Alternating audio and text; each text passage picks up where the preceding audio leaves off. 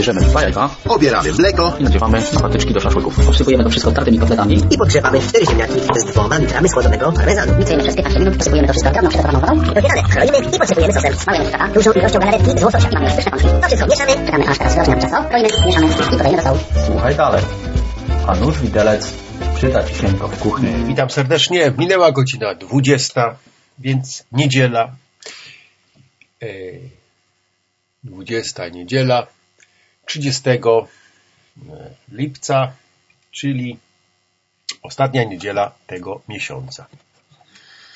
W dzisiejszej audycji, która prawdopodobnie będzie krótsza niż wszystkie pozostałe, e, będziemy kontynuować temat e, wakacyjny w pewnym sensie, z tego względu, że e, powtórzę lub e, przypomnę pewne potrawy, które się jadło na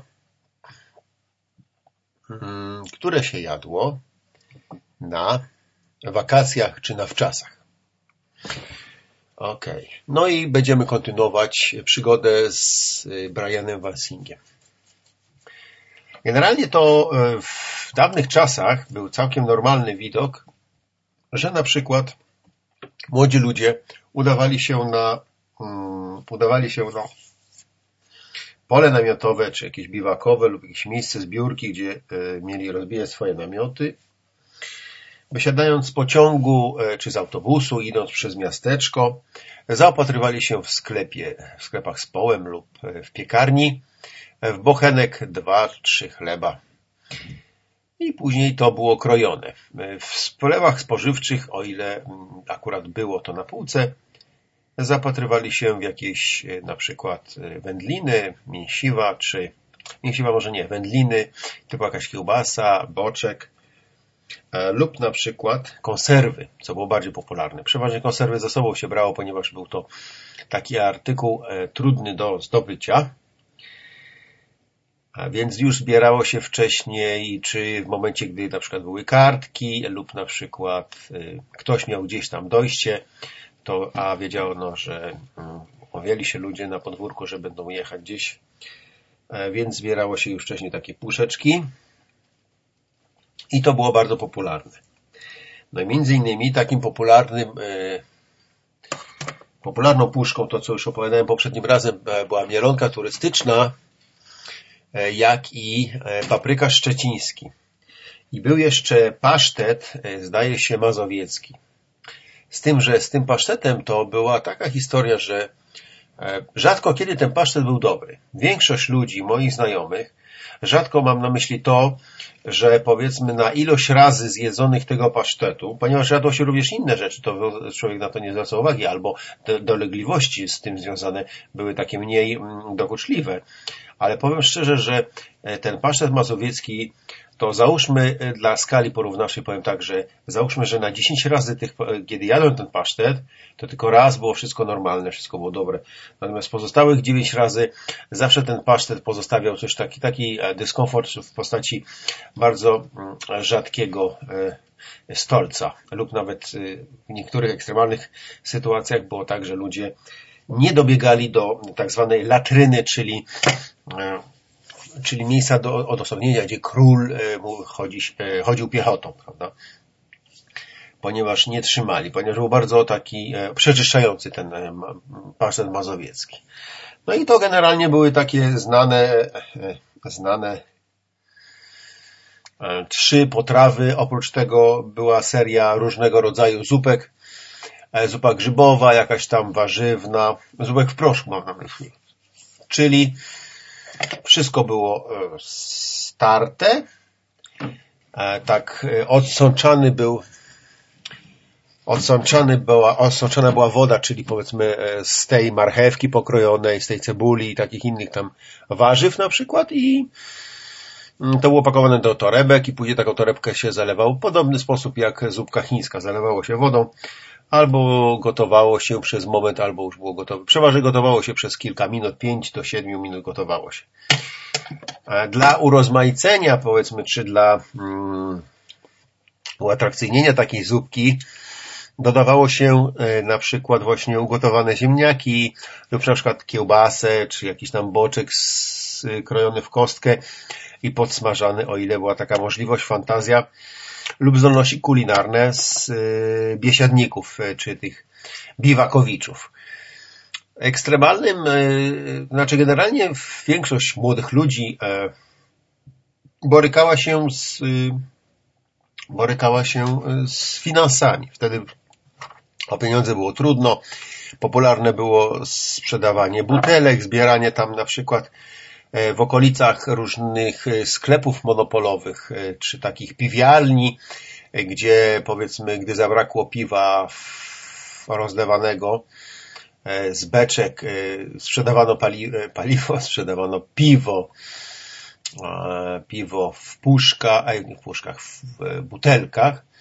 No i przeważnie, i zawsze to była kaucja, a mm, powiedzmy przy pierwszej czy drugiej kolejce ktoś odnosił butelki i dostawał kaucję lub za wymianę dostawał na przykład cztery butelki puste, oddawał, e, brał cztery pełne i płacił za to piwo, ale po trzech czy po czterech kolejkach to e, już człowiekowi, czy tym ludziom, którzy to pili, było obojętne.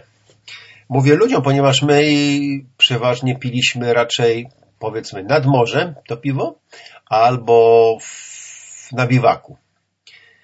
Czyli de facto e, ja tutaj, tak jak kiedyś e, w jednej ze swoich poprzednich audycji opowiadałem o tym, że jak już byłem starszym człowiekiem, to mm, jechało się nad morze albo nad jezioro, a potem się jechało w góry. No i w górach to właśnie e, byliśmy u kolegi takiej no dla mnie, nie wiem naprawdę jak to wygląda, to trzeba by zapytać e, jakiegoś bacę, ale dla mnie to była taka prawdziwa bacówka, e, czyli e,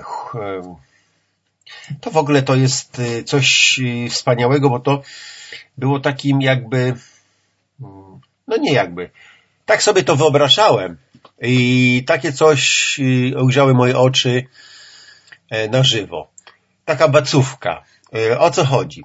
Była to, e, była to chata budowana z bali e, drewnianych z centralnym wejściem i na lewo była kuchnia, wchodziło się korytarzem, na lewo była kuchnia, w której to kuchni było wejście do sypialni, na prawo była no, jakieś pomieszczenie, wtedy akurat to było puste, no, załóżmy, że to była jadalnia. Natomiast korytarzem idąc na wprost e, była taka, no i teraz w sumie e, nie wiem dokładnie, czy to jest, jak to się nazywa, czy to się nazywa obora, czy no powiedzmy obora to tam, gdzie są krowy, stajnia to tam, gdzie są konie, chlewnia to tam, gdzie są świnie, ale gdzie są owce, to powiem szczerze, nie wiem. Nie wiem, gdzie są, e, gdzie śpią owce. E, no, spróbujmy to napisać. E, gdzie śpią ow, owce. Normalnie tak śpią na hali, jak są wypasane, ale akurat mojego kolegi, mojego kolegi dziadek to akurat owczarnia, owce. Dla kóz to jest koziarnia, dla koni stanie, tak jak mówiłem, dla kur kurnik, dla indygów indycznik, gęsi gęśnik, czy dlaczego kacznik? No niech nie obora bydło domowe to chlew i trzoda.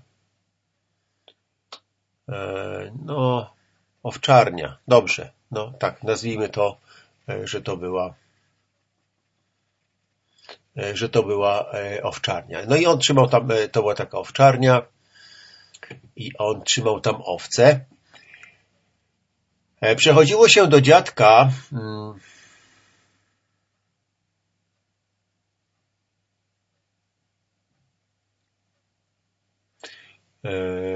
przychodziło się tam do dziadka e, przez, od głównej drogi przez taką kładkę i na dole płynął strumyk i to było tak pod górkę i tam było właśnie tak. I tak właśnie sobie to wyobrażałem, czyli wyglądało to tak jak powiedziałem wcześniej. E, szło się po piwko e, do sklepu, e, kupowało się takich powiedzmy nasz było trzech, na każdą osobę po 10 piw, więc razem to było 30 piwek do woreczka woreczka. Do worka żeglarskiego, na plecy i pieszką, dryb, dryb, dryb, z miasteczka do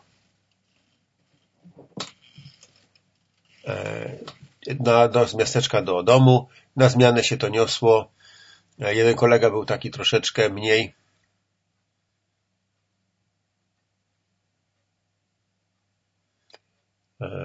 mniej silny, to nieśliśmy z nim na zmianę, a tak to zarówno kolega drugi, jak i ja, to nieśliśmy sobie pojedynczo. No i tak to wyglądało, że mm, takiego kurczaka, który był przy okazji też kupiony, no i o tym chlebie to już opowiadałem, E, taki kurczak przy strumyku rozpalaliśmy ognisko. E, był on nacierany tam czoskiem, jakimiś przyprawami, jaką tam mieliśmy e, fantazję. No i przebijany na kijaszku i tak kręcony i tak się piekł na ognisku, a piwo chłodziło się w strumyku. No i takie to było jedzenie właśnie na, na wakacjach właśnie, prawda? Czyli Oprócz tego e, pasztetu jeszcze, tak jak powiedziałem wcześniej, jak wyobraźnia dyktowała, to nawet się udawało nam e, zjeść coś takiego właśnie e, nietypowego, prawda? Hmm. I teraz tak. To odnośnie tego i jeszcze właśnie chciałem wrócić na momencie wrócić do tego paprykarza. No, ten paprykarz był bardzo, e, oprócz jeszcze paprykarza, była też taka popularna e, potrawa, która się nazywa e, pastą rybną. To była taka czerwona pasta z jakichś tam ryb, chyba z pomidorami to było zmieszane, dlatego był ten czerwony kolor. To też było bardzo smaczne, z tym, że tak jak większość różnego rodzaju potraw, które były smaczne w latach 70. czy 80., z różnych przyczyn mnie nieznanych y, stawały się nie do zjedzenia i nie były smaczne. I tą pastę właśnie rybną, jak i papryka szczeciński y, w latach 90. musiałem zarzucić już e, nie jadłem więcej, ponieważ smak się zrobił nie do przyjęcia, bo to nie dobre. I mm, i to były takie podstawowe rzeczy, które jadło się, y, tak jak wcześniej jeszcze mówiłem, nie, chyba w tej audycji nie mówiłem tego, to przypomnę, jadło się właśnie jagodzianki lub y, z dżemem bułki i popijało się kefirem lub mlekiem. Albo na przykład w późniejszych latach pojawiły się jogurty, tutaj z mleczarni e, spod Warszawy, takie pitne jogurciki w plastikowym opakowaniu e, ze, ze sreberkiem z góry przygrzanym, które mówiąc szczerze nigdy nie udało mi się go otworzyć Nigdy nie udało mi się go otworzyć według e, tego e, z czterech rogów. Jeden był troszeczkę dłuższy, to był taki języczek, za który się pociągało, ale zawsze się ten języczek urywał. Albo pociągało się to, urywał się w połowie lub odkrywał tylko połowę więc sobie już niezbędnikiem, o, to zaraz chwileczkę jeszcze o tym powiem, niezbędnikiem sobie przedziurawiałem, nalewałem sobie do swojego e, kubeczka, który zawsze ze sobą miałem i tak sobie e, powoli sączyłem, jedząc te bułeczki. E, należy tu przypomnieć na wyposażeniu o tym, że na wyposażeniu żołnierza między innymi oprócz tak zwanej menażki, która składa się z dwóch elementów do siebie razem składanych, razem z metalową rączką i takim e, wieszadełkiem. E, oprócz tego była jeszcze manierka i był niezbędnik. Manierka, czyli taka aluminiowa puszka z nakrętką, do której można było sobie nalać wodę lub jakiś napój, herbatę czy coś w tym stylu, mieć przytroczone to do paska i pić w czasie marszu, e, czy gdzieś tam jaka była potrzeba. Niestety były to aluminiowe elementy. E, później ja już widziałem, jak, e, jak kupowałem sobie mm, spodnie Moro w takim sklepie wojskowym, to już widziałem, że te zarówno manierki, jak i te mm, menażki były, menażki były już chromoniklowe, z zewnątrz pomalowane na zielono.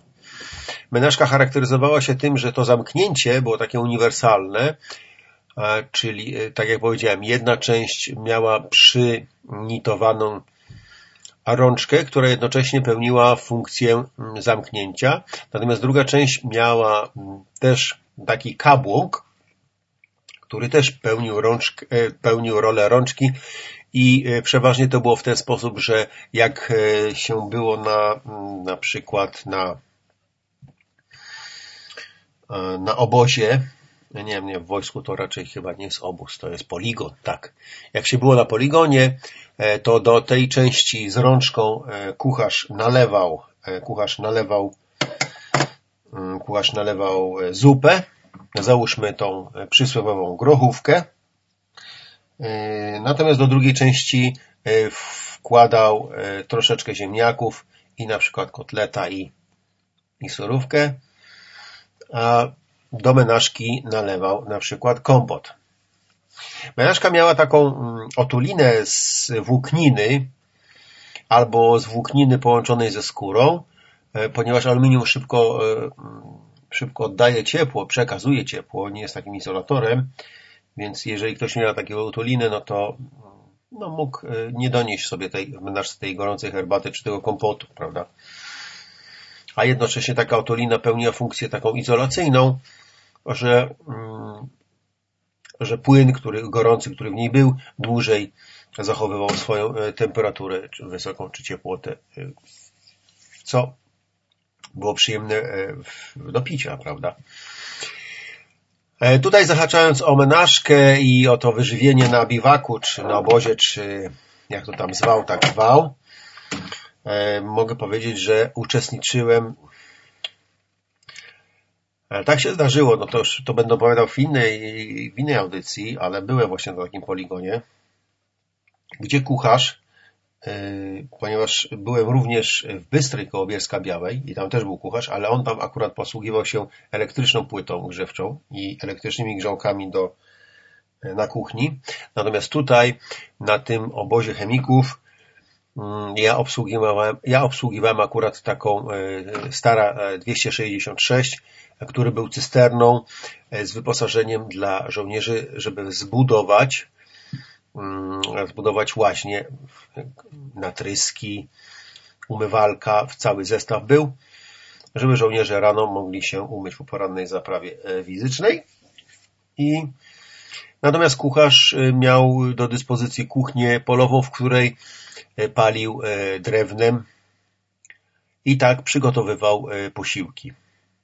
Jak to na świeżym powietrzu, posiłki zawsze smakują.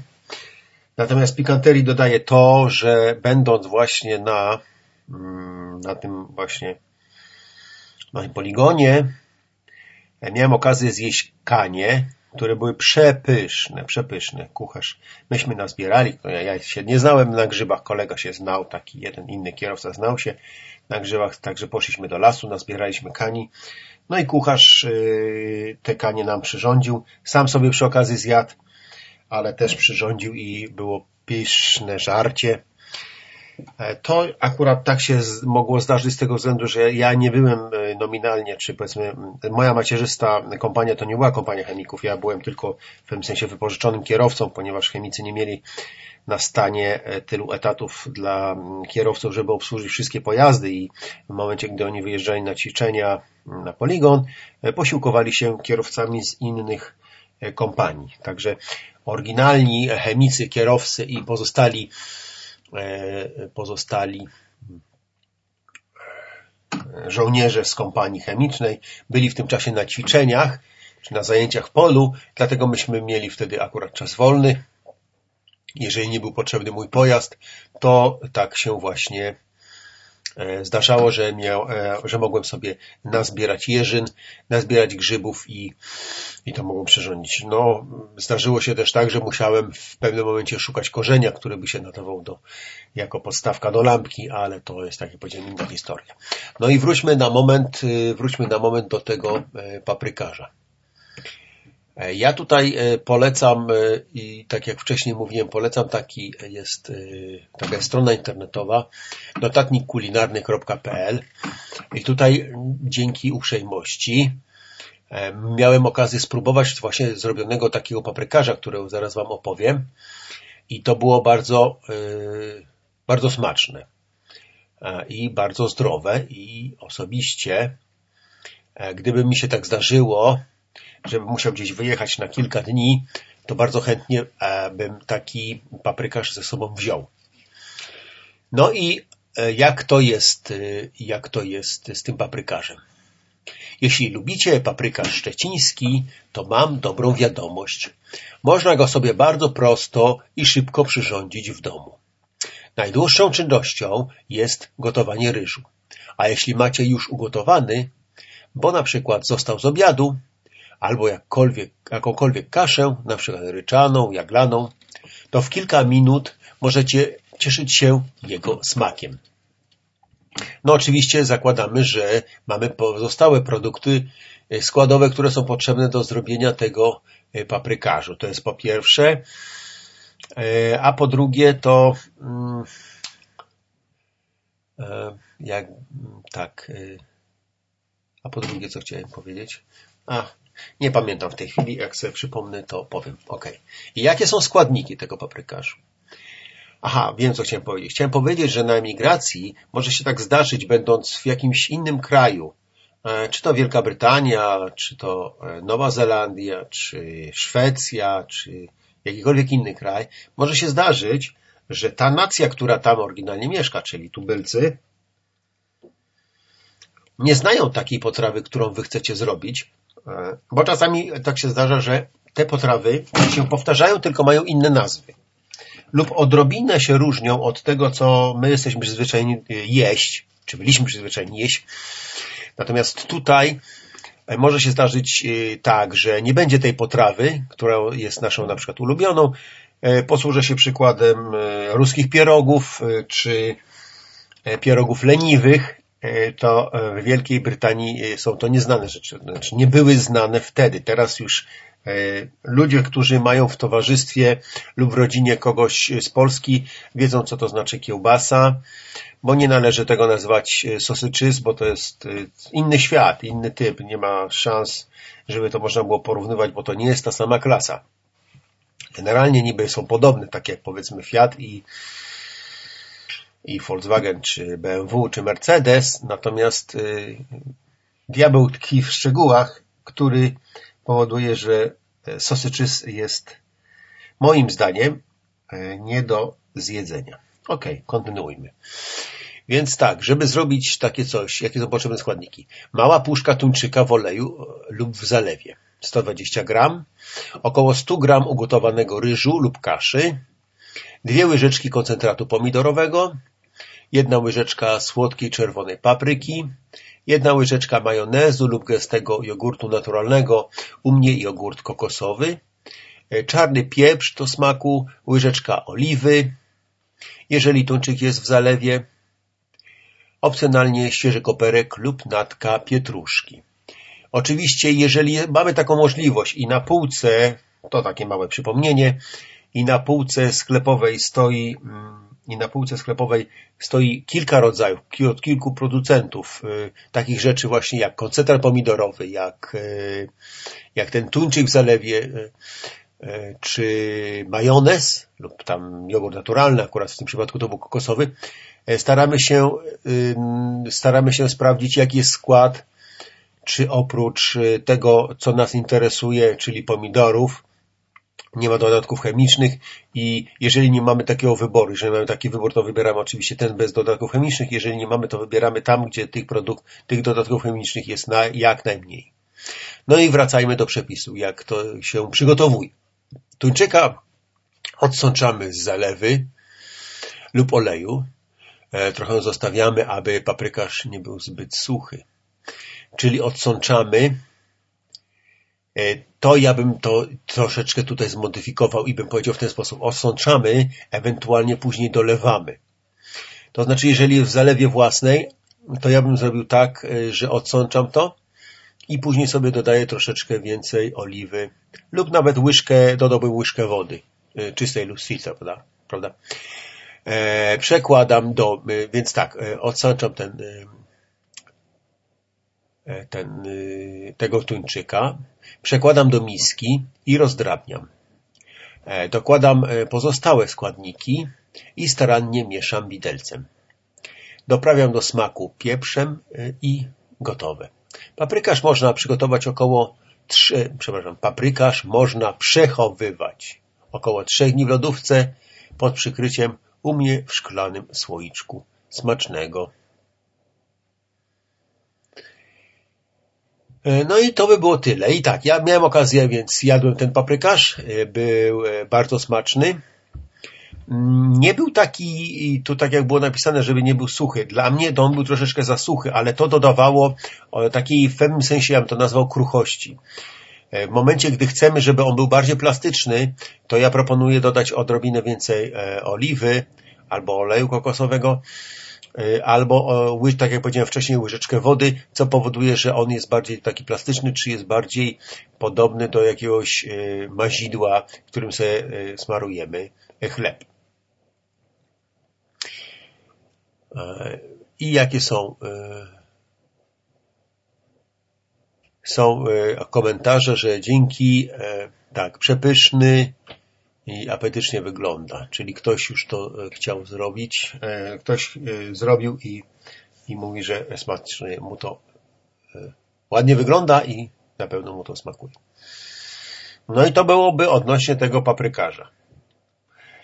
A, I no i w zasadzie w zasadzie to by było na tyle, jeżeli, jeżeli jak pamiętam, jeżeli chodzi o te potrawy mm, jedzone przeważnie na biwaku. E, Tu właśnie e, przypomniało mi się, że mm, tak jak y, napomknąłem lekko, nie dokończyłem tej myśli, mm, że w wakacje ludzie zbierali, tak jak mówiłem, butelki, oddawali, zamieniali e, jakikolwiek e, metal, czy coś w tym stylu, czy gazety. E, jak zabrakło pieniędzy, zbierali lub nawet y, grali i ludzie wrzucali tam pieniążki do kapelusza, żeby zdobyć na kawałek e, chleba, albo jak to niektórzy mówili, na pół litra chleba. No i wtedy był e, dylemat albo wybór, czy zamieniamy go na butelkę piwa, zamieniamy te pieniążki na butelkę piwa, czy na chleb, czy jagodzianki, czy coś w tym stylu, prawda? I pamiętam jednego e, znajomego, który po prostu był, mówi, że e, ta historia, którą wcześniej kiedyś opowiadałem o tym, że e, zawsze lubiłem krum, k, rurki z kremem, więc kiedyś już jak chodziłem do szkoły i pracowałem, kupiłem 10 rurek, zjadłem 7, 3 wyrzuciłem do kosza i więcej rurek już nie jadłem. I tutaj a propos rurek, czy różnych dań, dylematów, nie mają takich dylematów właśnie na przykład więźniowie. I teraz łagodnie przechodzimy do tematu właśnie, e, czy do tego, co proponuje pan Wansing.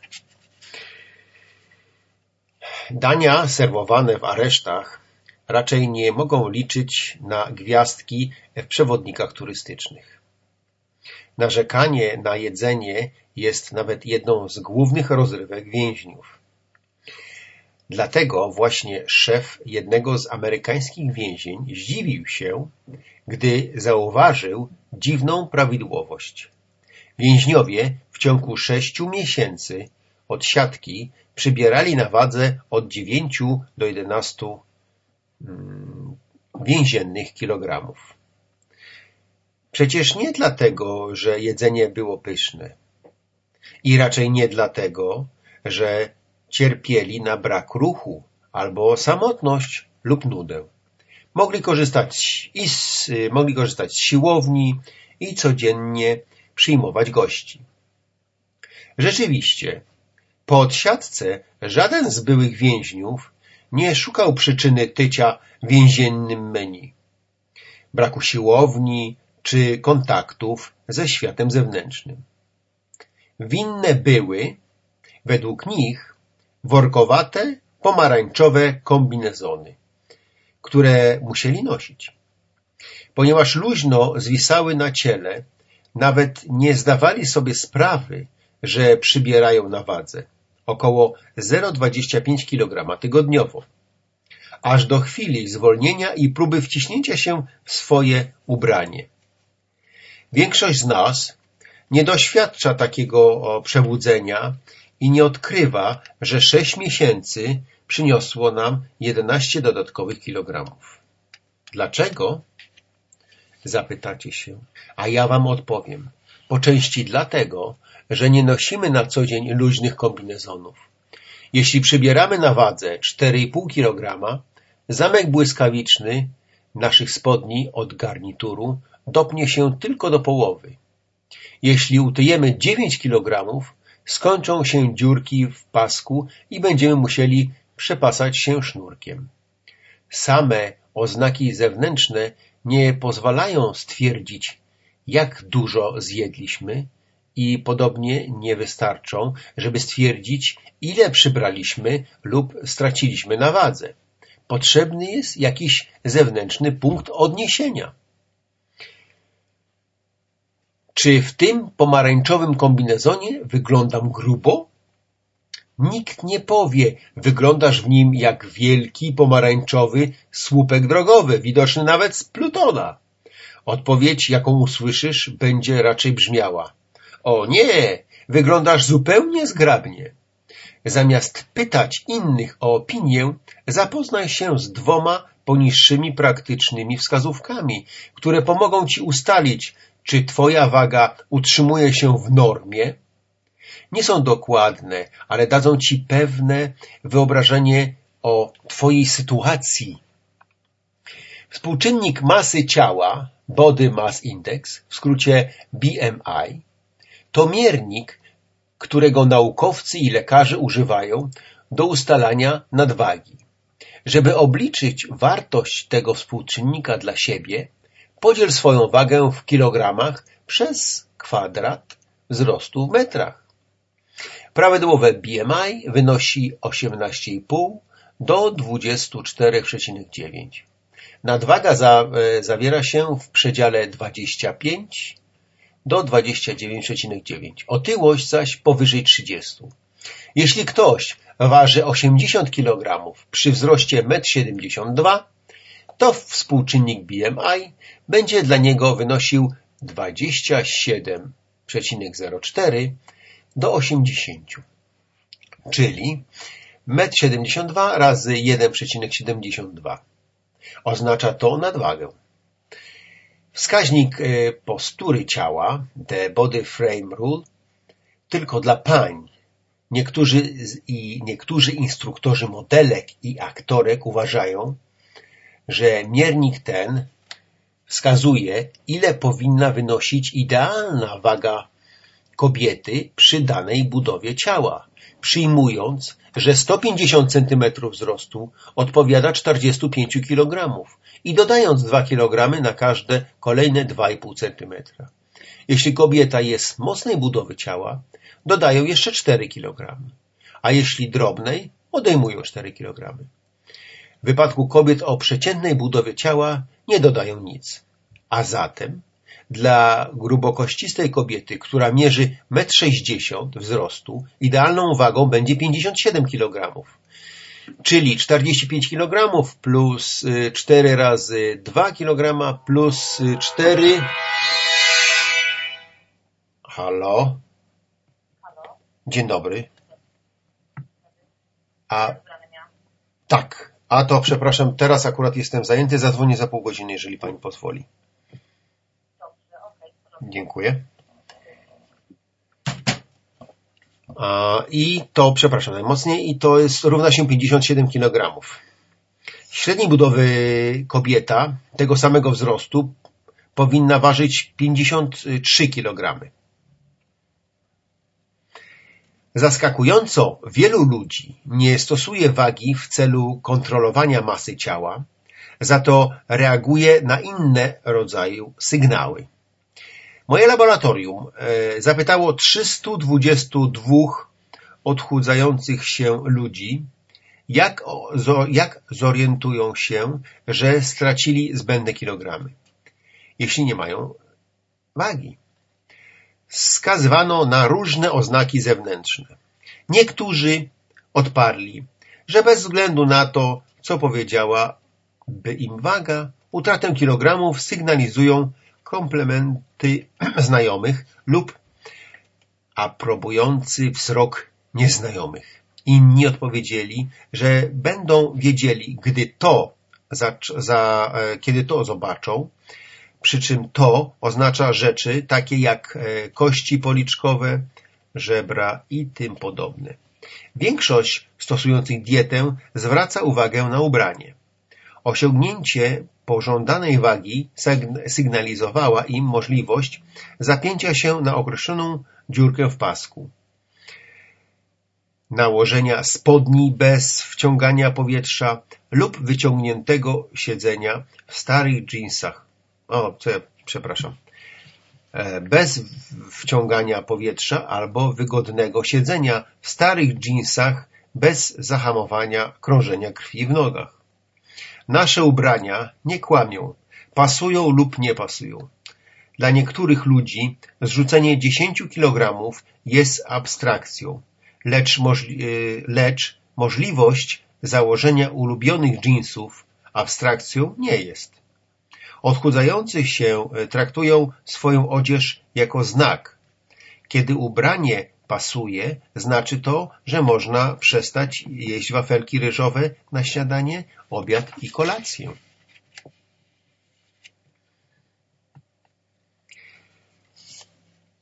Osiem głównych oznak osiągania właściwej wagi. Jakie są, poza skalą wagi łazienkowej, oznaki prawidłowej wagi? Oto co 322 osoby odpowiedziały nam w sondażu. Znowu czuję się dobrze w swoich dżinsach. Raz. Muszę zacząć nosić pasek. Dwa. Kiedy napnę brzuch, widzę zarysowujący się kaloryfer mięśni. Trzy. Znów mogę zapiąć pasek na dawną dziurkę. Cztery. Nie męczy mnie wejście po schodach na drugie piętro w moim biurze. Pięć. Widzę swoje kości policzkowe. Sześć. Nie muszę wciągać brzucha przy zapinaniu spodni. Siedem. Znajomi lub koledzy pytają mnie, czy schudłam. A ja bym powiedział z własnego doświadczenia, że schudnięcie o parę rozmiarów powoduje wymianę całkowicie nasze, całkowitą naszej garderoby, a co za tym idzie, wydatki. Więc to, co zaoszczędziliśmy na jedzeniu, wydamy na ubranie. Ale jest to, jest to dobra, dobra rzecz, czy dobry sygnał, ponieważ te wydane pieniądze, moim zdaniem, to jest inwestycja we własne zdrowie. Nasze ubrania mogą powiedzieć nam, że jemy za dużo, ale jak stwierdzić to w trakcie jedzenia obiadu? Skłonni do obiadania się aż do bólu, patrzymy zazwyczaj na ilość, czyli objętość spożywanych dań. Staramy się zjadać te same widzialne ilości pożywienia, co zawsze, a więc chcemy zjeść dziś tyle samo na obiad i na kolację, ile wczoraj i taką samą torbę popcornu, co zawsze i, ty, i tak dalej. Tę praktykę możemy obrócić na naszą korzyść, bo kryje się w niej klucz do bezwolnego zmniejszania liczby spożywanych kalorii. Jedną z najrzetelniejszych i najbardziej użytecznych książek w odżywianiu ostatnich lat jest y, Objętościowy plan żywienia autorstwa Barbary Roll z Center for Behavioral Nutrition in Pennsylvania. Jej praca opiera się na tysiącach godzin drobiazgowych badań eksperymentalnych, które wykazały, podobnie jak prace naszego laboratorium, że niewiele sygnałów informuje nas, kiedy powinniśmy skończyć jeść. Trudno jest liczyć kalorie zawarte w posiłkach. Łatwo zaś oceniać wielkość porcji. Wiemy, że nasycimy się, gdy zjemy cały talerz obiadu i że nie najemy się, gdy zjemy tylko pół talerza. Wiemy, że jeśli zafundujemy sobie hamburgera, którego trzeba trzymać w dwóch dłoniach, to będziemy syci. Lecz jeśli zjemy hamburgera, którego możemy z łatwością trzymać kciukiem i dwoma palcami, prawdopodobnie będziemy rozglądali się za następnym. A więc, jeśli ktoś zwykle zjada wielkiego hamburgera, a dacie mu o połowę mniejszego, to zje go i będzie nadal czuł się głodny. Barbara Rolls odkryła jednak coś ciekawego.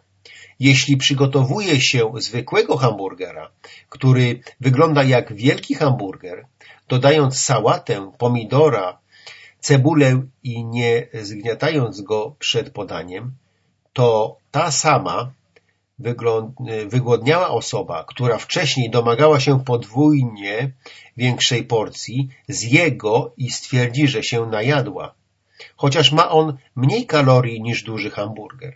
Ludzie będą sądzić, że są nim tak samo dobrze najedzeni.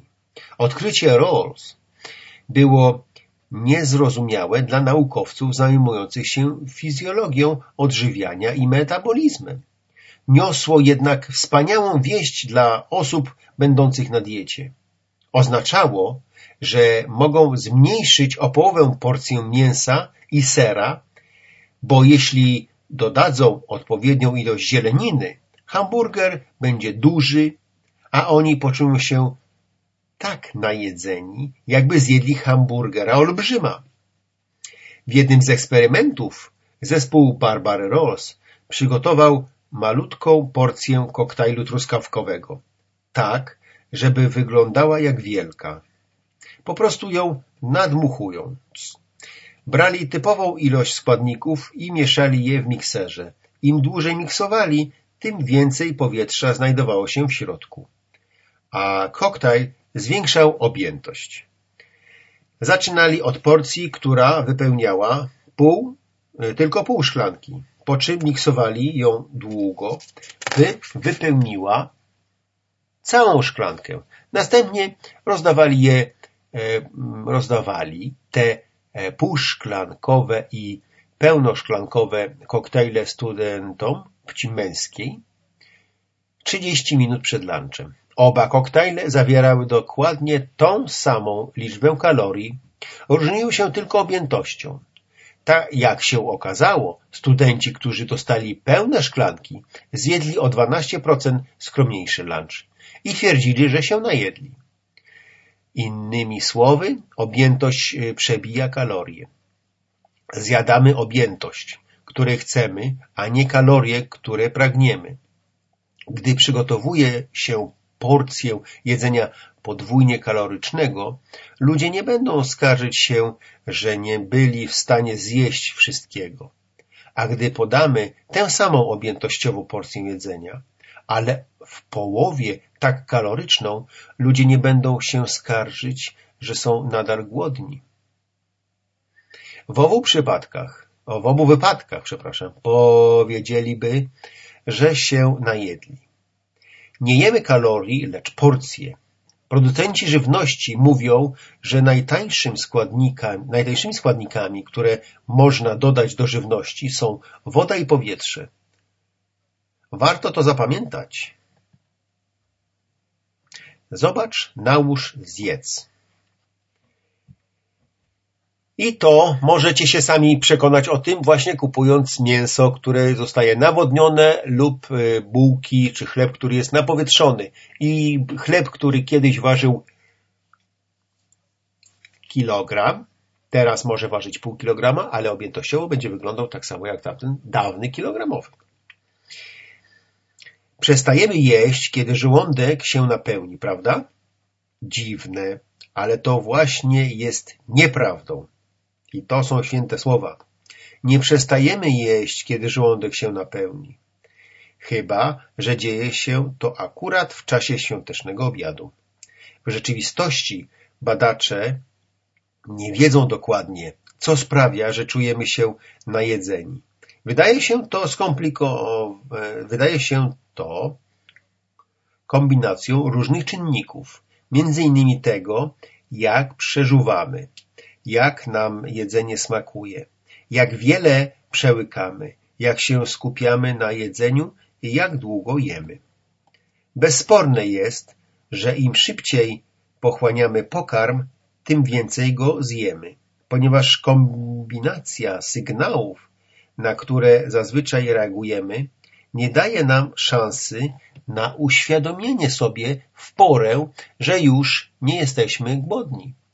Wiele badań pokazuje, że potrzebujemy do 20 minut, aby nasze ciało i mózg zasygnalizowały nasycenie. To znaczy, żebyśmy zdali sobie sprawę, że jesteśmy najedzeni. 20 minut to wystarczająco długo, aby pochłonąć jeszcze dwa lub trzy kawałki pizzy i wtrąbić dużą szklankę Pepsi. Wielkość, e, przepraszam, większość z nas decyduje, ile zje jeszcze przed włożeniem pierwszego kęsa do ust. Oceniamy wzrokowo, ile, ma nam, ile nam potrzeba. Nakładamy na talerz i jemy, aż wszystko zniknie. Od momentu, gdy powiemy chcę dwie gałki lodów lub zjem pół talerza zupy, polegamy już na sygnale wzrokowym. Pusty talerzyk po lodach lub w połowie opróżniony talerz zupy mówią nam, że skończyliśmy. Weźmy osobę uprawiającą jogging.